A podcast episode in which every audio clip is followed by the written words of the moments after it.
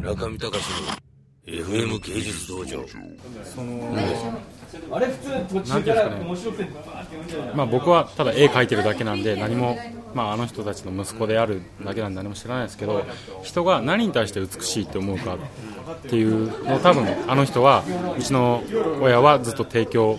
提供というか、まあ、そういうのを表現してきたんだと思いますよ。すごい絵画がバーンとあってそれを美しいって思う人もいればその何にもない器がそこにあってその食べてる風景が美しいって思う。わかりますかね？わかりますよ。わかりますかね？わかります。僕あの全然わかりますよ、うん。っていうすごい相反してるようだけど美しいっていう意味ではどちらも美しいですよ。だから僕はあの昨日拓郎君とうちの親父の弟子と搬入の時に一緒に手伝ってた中でその正直申し訳ないですけどなんかすごいスタッフの人たちとの温度差を感じたんですよ。それは多分拓郎君も一緒だと思うんですけどそれはやっぱりそのなていうんですかね。開会危機ギャラリーが今までやったことない分野の陶芸っていうのに入る段階にしてその匂いだとかなんていうんですかね。雰囲気で感じるもの。だなと感じたんですけどまあ両者ある意味ではすごいアウェイな感じであって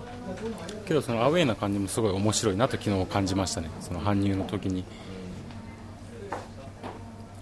ポイントとしてはその、まあ、本当に申し訳なかったっていうのはありますよ。あのやっぱトレーニングもできてないしうちの社員がやっぱ僕との気持ちの中での共有なんていうのも全然できてませんしやっぱりやらされてる感っていうのはあると思うけどでもまあまがいなりにもやっぱりこうなんか縁があってやってきたんで、まあ、僕が例えば現代陶芸をやるにしてもみんな戸惑ってるわけですよね。なんでこんなのやるのみたいな。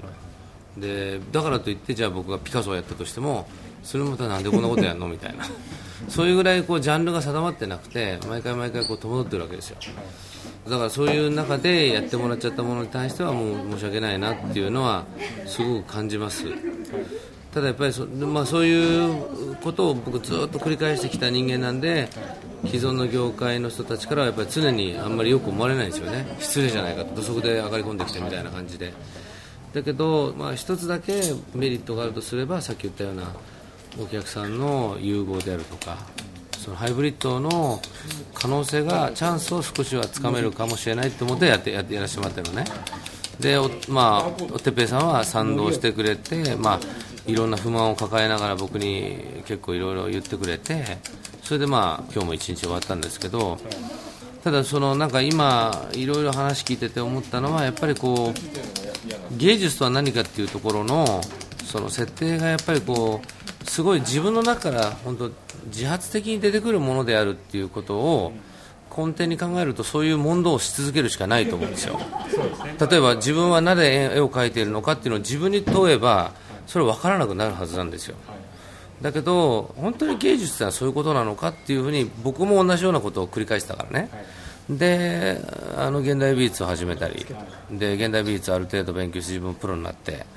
今度は例えば骨董とか陶芸に興味があってそういうものを買い始めてでそれもなんで好きになったのかよく分かんないからみたいな。それすごい今多分探していらっしゃるようなことと同じようなことなんですけどでもあこれが好きなんだと思った瞬間っていうのはその業界の文法を知った時なんだよね。あなるほどこういう文法かと。こういう作家がこういうところにいたりしてこういう歴史の流れがあってこういう人脈で例えばさっきお父さんのお師匠さんはこういう人ですとか文文法じゃないですかそれって。ねそれであのこういう経緯があって今高知のこういうところに住んでると。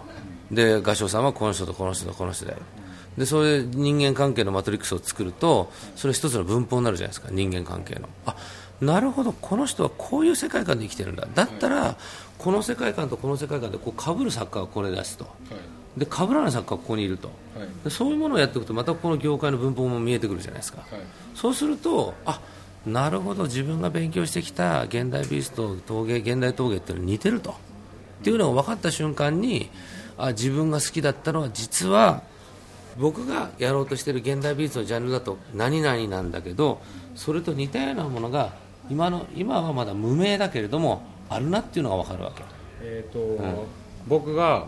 村上さんの本を見てて思ったのが、えー、とすごい言いにくいんですけどすごい日本の僕なんだかんだであんまり詳しくないんですけど日本画ををすごいでかいのに描いてるの村上さんが描いてる写真を見て。何ですかね、竜竜かなんかをそうですそうですそうです。そうですそうですそうです。そうですそを書いてるのを見て、そう村上さんが美術手帳ですかね。あ芸術全然違いますね。芸術新潮で読ませてもらった時に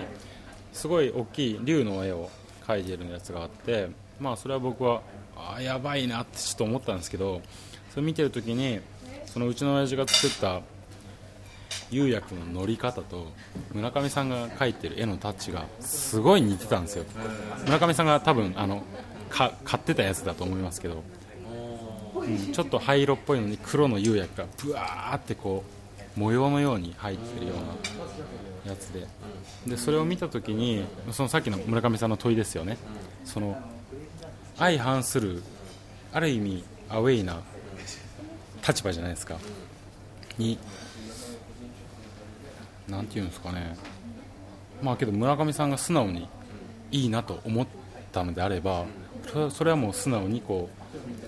う村上さんの考えというか行動でこう広げていただければいいと思います。その村上さんがそのさっき言ったようなそのいやこういうのもあるけどこういう意見もあるんだよね。すごいなんか批判も買ったりしますよっていうのをなくして村上さんがいいと思えばもう全然もうそれはそういう人は村上さんについてくるし反対する人もいるだろうけど